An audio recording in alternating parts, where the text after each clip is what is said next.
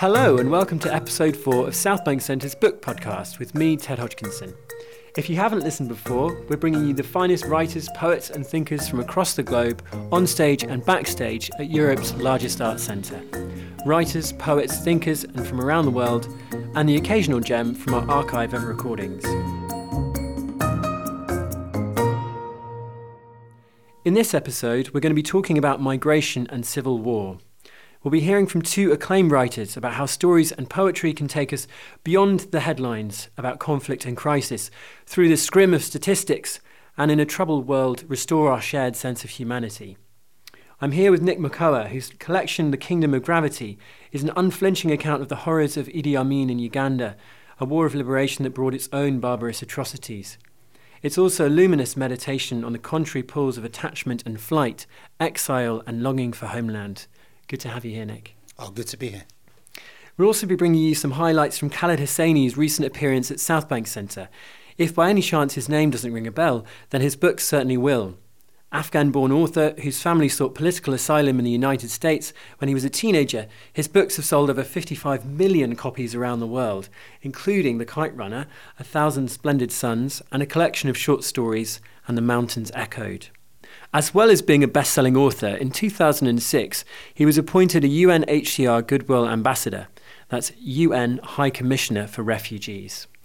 Last week, here at Southbank Centre, Khaled Hosseini came and spoke to us at a sold out RFH in conversation with journalist Razia Iqbal. They talked about his new illustrated story, Sea Prayer, that acts as a response to the current refugee crisis and was inspired by a trip he made to Afghanistan with the UNHCR. Nick, The Kingdom of Gravity, one of the things that's remarkable about it is it captures these contradictory impulses of longing for home and also the desire for flight and escape from civil war and conflict. The book is, as I said, a really unflinching account of the violence and the atrocities that happened there. But it's also humanizes that experience and places us in in relation to those people who experienced it that goes beyond um, the stats, the, the slightly numbing statistics we might hear about civil war.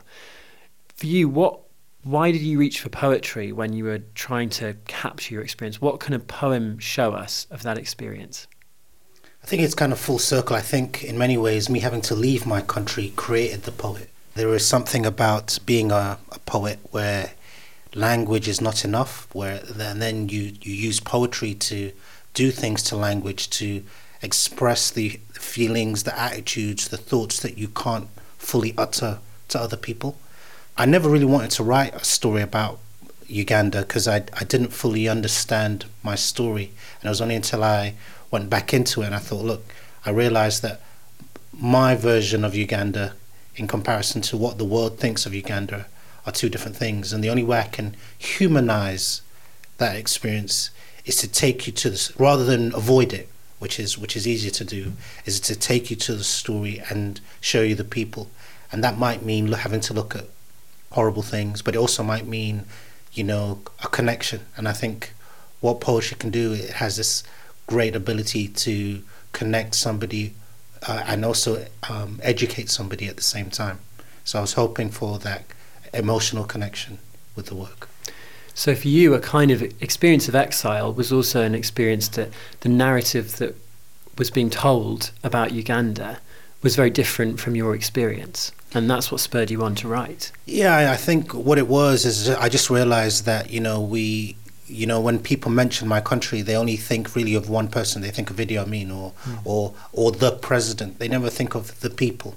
And so, you know, I, I I'd visited there recently a few years ago with my wife for my sister's wedding, and my wife loved it, and she had a totally different experience to what people were talking about in the news. And I, and I thought, how do, how do I make, how do I connect the humans of Uganda to the humans of the outside world?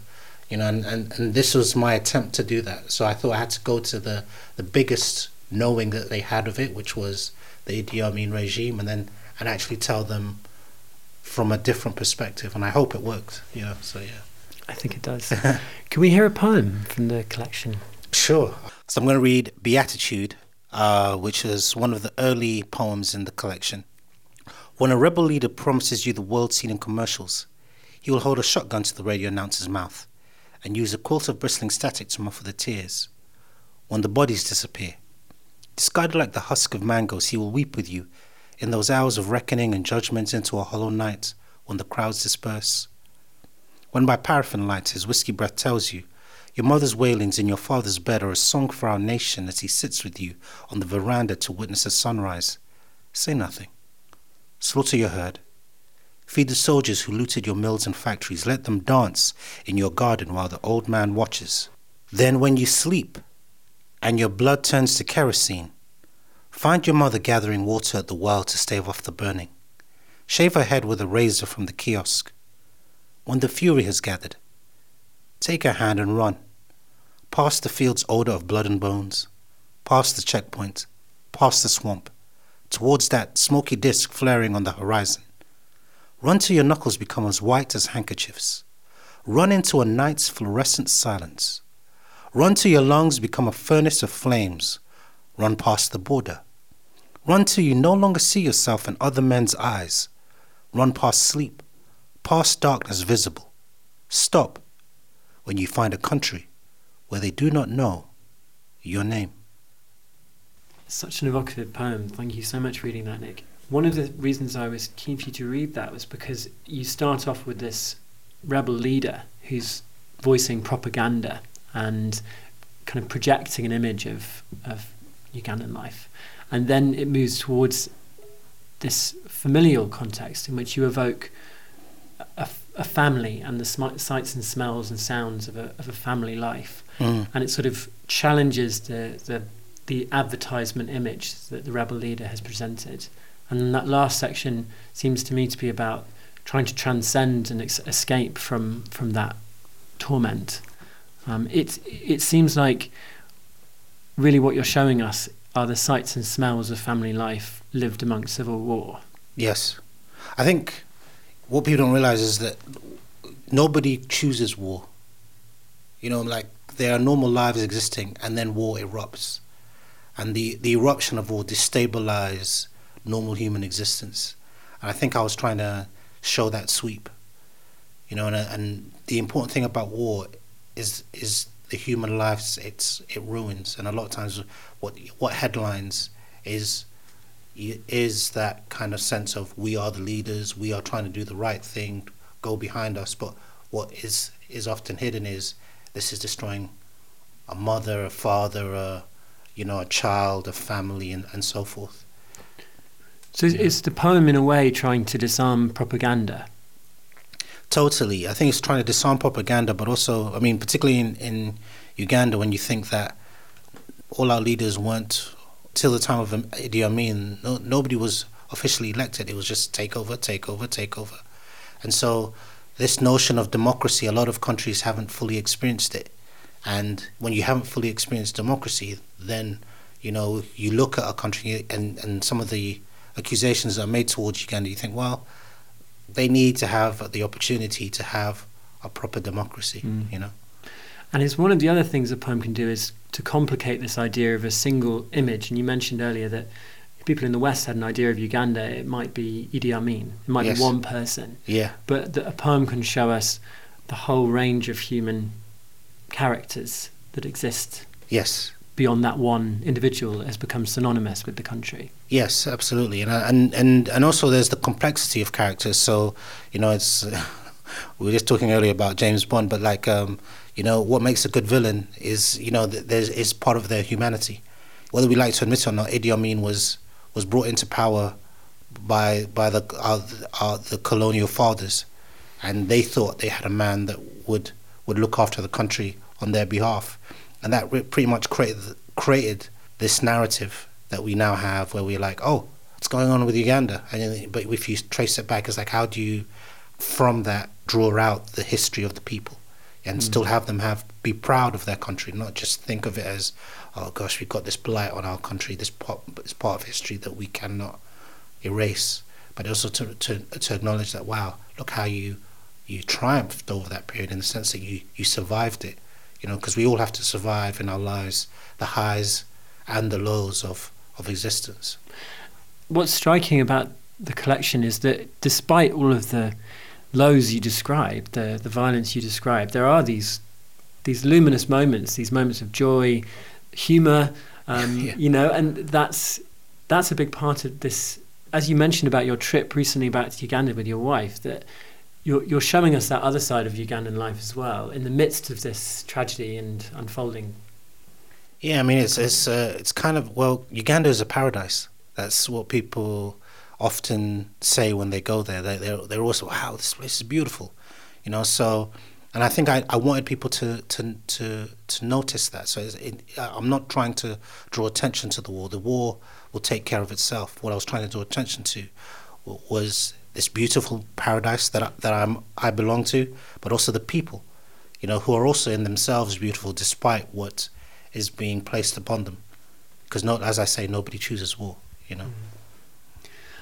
I think that's a good point to hear our first clip from Khaled Hosseini's event with us, um, because I think there's a lot there are a lot of affinities between what you're describing and what inspired him to write Sea Prayer, because it was inspired by that indelible photo of Alan Kurdi um, a three year old Syrian refugee on the beach in Turkey that travelled across the world and created an enormous response. The illustrated story is, is a letter in a monologue form um, by a father to a child um, speaking on the eve of their journey. And we're going to hear a clip in a moment from Khaled Hosseini, who, in his distinctive voice, in just a few deft brushstrokes, immerses you in this heartrending story of an ordinary family riven by extraordinary circumstances. Like what we're experiencing in parts of Europe and frankly also in the United States is a series of misconceptions and a poor understanding of who refugees are, where they come from, what they're facing, what they're fleeing. Much of it is, I think, is based on not quite understanding what is happening, and um, and so that's why I think storytelling is vital. I think having dialogues around this issue is vital um, because otherwise you're just relying on um, verbiage and um, assertions that come to you as they pass through a tortuous canal of agenda and bias. Um, I, I, I think virtually everyone, if when I was in Lebanon, I kept thinking, God, I wish the world was here with me. I wish there could be a fly on the wall. I wish they could hear what I'm hearing. I wish they could see what I'm seeing because they would understand. That's strikingly similar to what you just said about Uganda being a paradise, um, yeah. and that if you could be there, that people would understand. If you could take people with you, is that what stories and poems can do? They can transport us in a way that perhaps other art forms can't.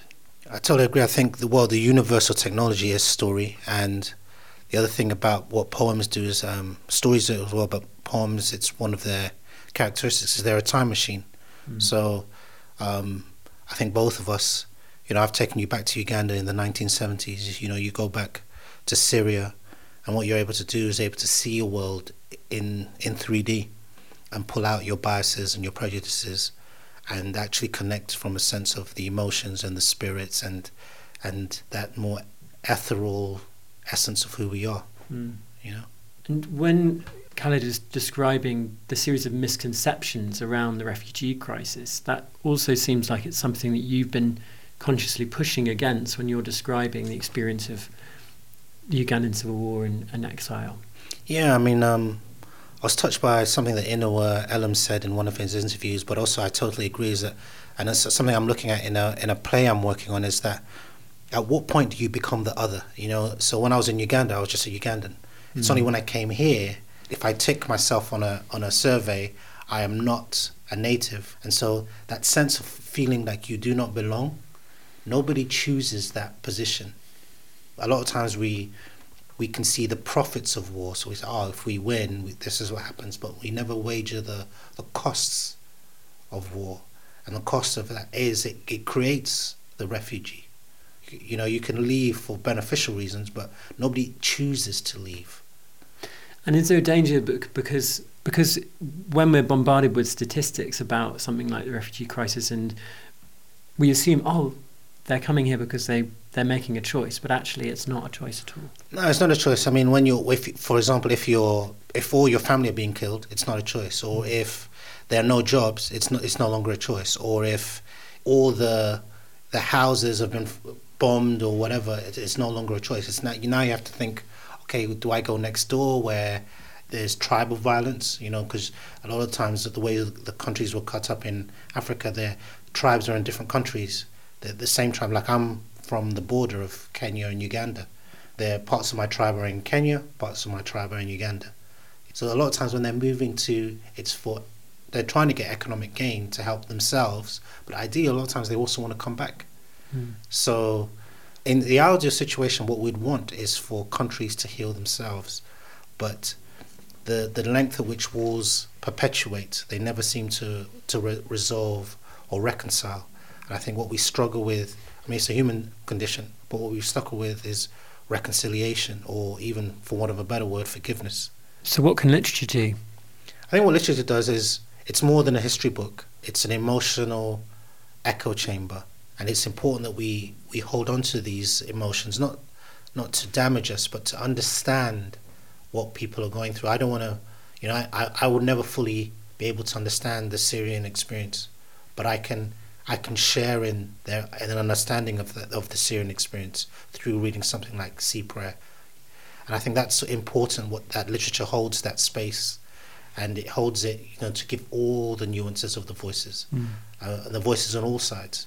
I think we need to shed light on some of the horrible things in, in that have existed in the world, but also some of the most beautiful things. So I don't want people to think of Uganda as a horrible place. I want them to remember it's a paradise that it has people, but horrible things have happened there. Mm. And I also want them to, to, to come back, you know, and also to feel welcome and to know that, they, that they're cared for. And I think literature does that. So I remember I used to live in Saudi Arabia, and similarly, you know, right now there is a narrative about who the Muslim person is. But I've seen some very friendly people who looked after me while I was living in, in Jeddah in Saudi Arabia. I think what uh, language does, it transports us around the world to people's places and their emotions. Just with our ears and with our imagination, we're able to enter that. I'm able to enter your world, and you're able to enter mine. And and that is a, an emo- emotional. I know it sounds strange, but emotional dialogue. No, it doesn't sound strange. I yeah. mean, one of the things it seems that it can do is it can root you in the sort of specifics of a place, mm. but also perhaps can connect us with certain universal aspects of our human experience. And in your poem that you just read, it's striking that the words words like mother and father pop out to me because immediately you're placing us in in the most universal of things, the family, right? The the yes. thing that for better or worse, you know, we all have in some shape or form a family. And that similarly in Sea Prayer, it's locating the story within a family. It's addressed from a father to a child is something that literature can do remind us of those universal aspects of having a family, having certain human kinships that we are that we share. Yeah, I think the most important connections are the human connections. Those are the things of value. You know, it's not the watch you wear or the car you drive. It's it's the people you know. At all occasions, we share language. Language does this thing. You know, so at a birth, you'll want to record that maybe with a poem at a wedding you'll want to record that with a poem or a song it, it is where we we show the best of ourselves and i think that that's important i mean I, you know in Sea Prayer he's he's talking about a space that he once remembered and he's talking to us and sharing some of the the magic so it's not lost hmm. let's go to the next clip now since we've been talking about family from Khaled Hosseini I seem incapable of writing anything but family stories. I begin with an idea and I start writing it, and I watch it before my eyes transform into a story about families. Uh, it seems to me the most natural playground to write in. Um, undoubtedly, it's because I'm from Afghanistan, and if there are Afghans in the audience, and I know there are some, they will echo what I'm saying, and that family is very central not only to your life, but to the way that, the way that you understand your entire community and, and how your society functions. It's, it's a defining feature of who you are. It's, uh, we rarely had dinner in Afghanistan with just us and our parents.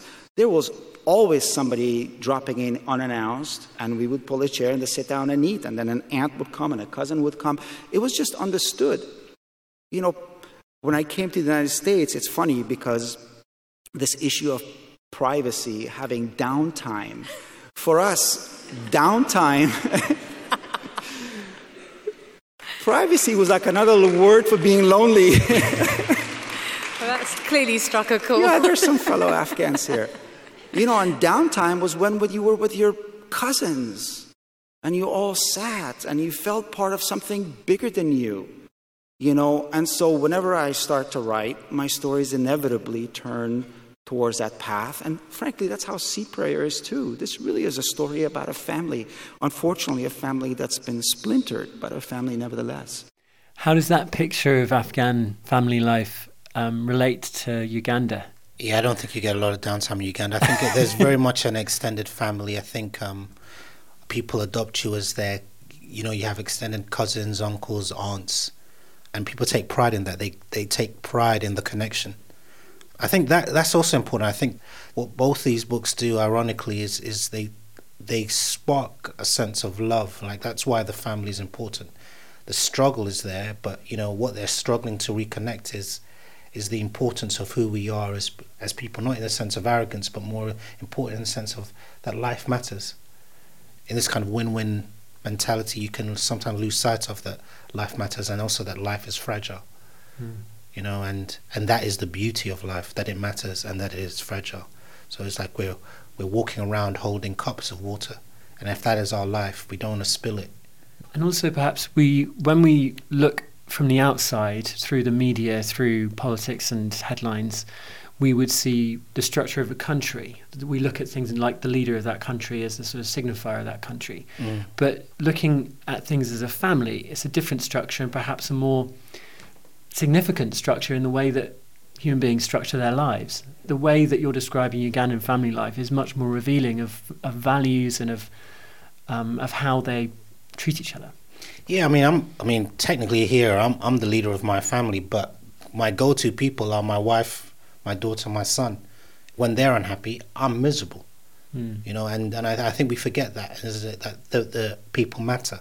As much as we have the leaders, and we we do need to codify things. So I get we need president, we need country, we need gross national product, but the the building blocks is just like the amino acids of existence are the humans themselves, those those small interactions, like as he says, the mother father connection, the, the, the son father connection, the brother sister connection. Those connections are important, and they need to be uh, nurtured. How does that relate to tribal structures as well? You mentioned, you know, that your tribe is between Kenya and Uganda, and how does family intersect with tribal life as well? tribes are big in, in in Africa in general. Like people say, you know, it's almost like here how we are with football teams. People are with their tribes. You know, like you know, everyone's repping their own tribe. You know, but um, right. I think in times past, and we we've seen this in different sectors of Africa, it's it's been quite horrific what that can lead to. I think now is a sense of we're in a position where Africa is in a sense of, of rebuilding and and restructuring itself and getting a sense of pride in, in who we are the tribe is actually more important than the nation to a lot of people. So like who, what your tribe is is more important than you being oh, I'm from Uganda, but no, I'm from this tribe. Mm. That is the building block of who we are. Variance is the, is is what makes us complex and interesting. And with all those layers in mind, um, let's hear another clip from Khaled Hosseini about politics and the relationship between these stories and how it's interpreted in the political arena. I, I don't think it's apathy. I don't think it's, um, I don't judge people for that because I think it's how we've evolved as a species. You know, I think we're really well hardwired to respond to a single, visceral, powerful story. But at some point, the human brain has a difficulty processing enormity. You know, once you hear over and over that 100 people drowned off the coast of Libya or 50 people drowned. At some point, it becomes so big that it's very hard to wrap your mental arms around it. and the response is to just kind of move on. And so this this process of psychic numbing that happens, and it's predictable. It's not just with this. We've, this happens all the time, and that's why we. That's why, as a writer, I feel that storytelling has a very important role in bringing it back, in making sure that we don't forget that behind the headlines, behind the dehumanizing statistics, statistics and figures and so on, are human beings. Nick, do you feel the sense of, you know, the purpose there that Khaled's describing, the purpose of stories is to really counteract that kind of numbing sensation that numbers can inure in people. Yeah. Engender, sorry, in people. Yeah, I think there is definitely, it's easy to be fatigued by the amount of data and information that we get about things happening in the world. We just look at it as, as a statistic. Mm. But what you know, what Khaled is talking about is by is by how do we reintegrate ourselves into the human connection. So, how do I connect with that that boy on the beach in Syria? How do I connect with that man running from his country and not knowing he has to leave with tears in his eyes, you know, while he holds his mother's hand. That how do we counter that fatigue is by seeing ourselves in because what story allows us to do is to see ourselves in other people. Mm. It allows us to remove our, our bias. It allows us to expand our thinking and also to come out of our comfort zone. So in our comfort zone, it is easy to be naive. But outside of our comfort zone, there is only growth and sometimes something scary. I might realize that, oh gosh, I've, you know, for whatever, I might have it easy or I'm not trying hard enough. It, it, it doesn't matter. But what it does do is it, it creates an understanding. And I think it's easy to have misunderstanding mm. when we're, we're fatigued with information. I guess there's a difference between information and narrative as well, because or or of detail which stays with you. So when you mm. read your poem earlier, one of the lines that stuck in my mind was run till your knuckles become as white as handkerchiefs. It stuck in my mind, I think, partly because it, it's it's an image in which a handkerchief, which suggests crying, suggests tears, but also there's a sort of sense of surrender there. So a physical image of a knuckle becomes something that's charged with drama yes. and, and humanity. That's to me, in the way that I think that the Alan Kurdi image was something that was really indelible for a lot of people because it was it was something they couldn't unsee. Mm. Um, is that what poetry can do? It can create something that you can't unsee because it's rooted you in the specific and in the world of those people. It it resonates as well. It's not just you can't unsee it; it's that it, you you you keep seeing it. Mm. So it brings it back to light. It brings it to focus. I could be in a stadium and I could be like, "Oh, there's so many people," but then you suddenly notice, "Oh, look, there's a lady crying on the third row." That's narrative and mm. and poetry can do. They can they can focus you in on something unnoticed that is important. And that that single unnoticed thing can tell you more about what's going on yes. than all the data in the world. Yes, yes, absolutely.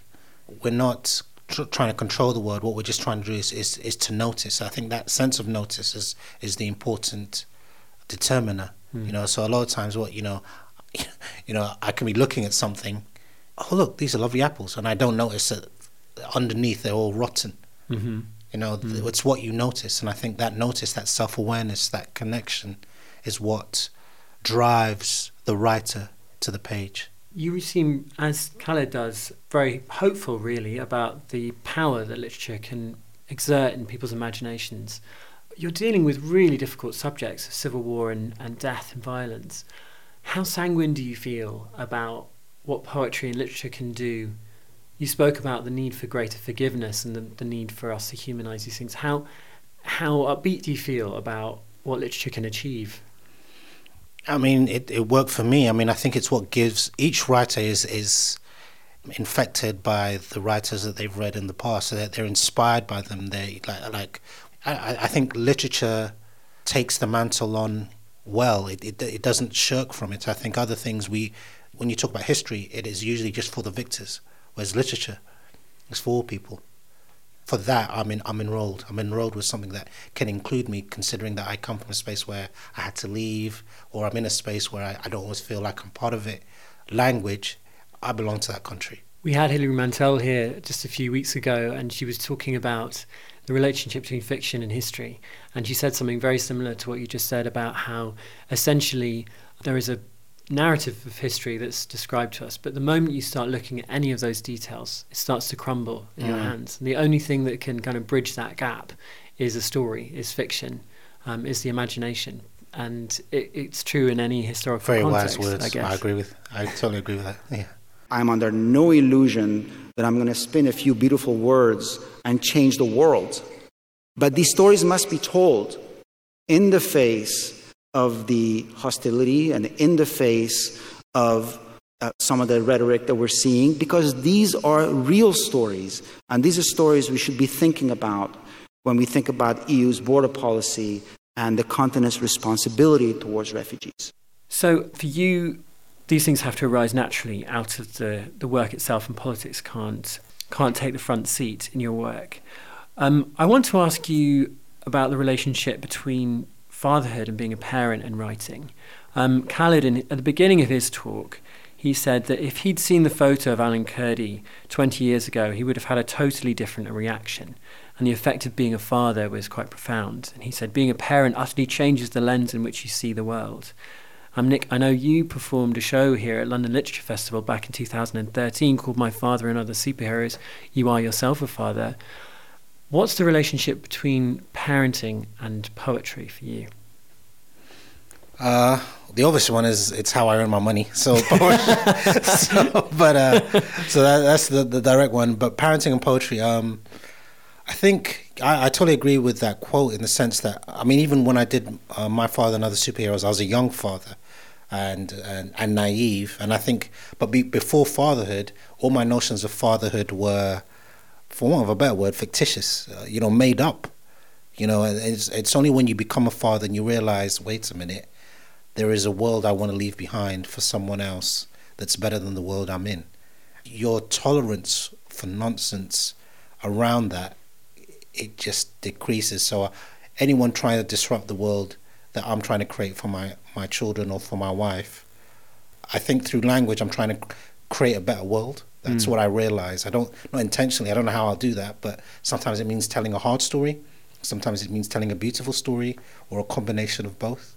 I think it was a it was a emotional trigger. It's almost like having a jetpack attached to you at all times, you know. So so you, do you feel that you're now a superhero? Is that the? I, have always been a superhero, but, but I just didn't. I don't think I had the. I don't. I don't think I was using my powers. So it's like suddenly realizing, oh look, I've got heat ray, you know, and uh, what can I do with this? You know, so. what would your superhero powers be? Would they be jetpack, heat ray? What we what would Nick Makoha's? Maybe you already have them, and you're just being modest. Well, on my on my Netflix, I've just made myself Luke Cage. So okay. Um, I would be indestructible. yeah, because I would like to fly. I think if I could have two, it'd be indestructible and fly. So it means you could people could hit you and you wouldn't get hurt. But at the same time, you could be like, oh, no planes, no problem. You know, so. um, yeah. Nick, what, what are you working on at the moment? What are you writing at the moment? So um, um, I'm actually writing another story. It's actually my story about how my mother smuggled me out of uh, um, Uganda in the Idi Amin regime. It's uh, We've turned it into a play. It's a two-hander, working with uh, Roy Alexander Weise, who recently produced Nine Nights and The Mountaintop, and also with Fuel Theatre. And that should be out in November. Initial showings at Oval House, and then it'll tour next spring all over the country. Fantastic. Yeah. yeah. And will you be um, travelling by jetpack? Well, yeah, or, or just walk through because I'm indestructible. so, one, one or the other. Thank you so much for talking to us. It's been a real pleasure talking to you. Thank you. Thanks. I appreciate that.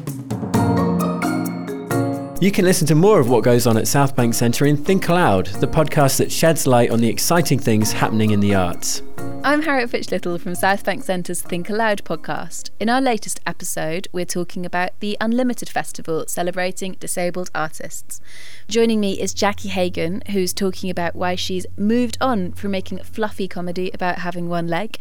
We've also got an interview with the blind musician Baluji Shrivastava, and Jess Thom from Touretteshero answers our burning question How do we talk about disability without being weird?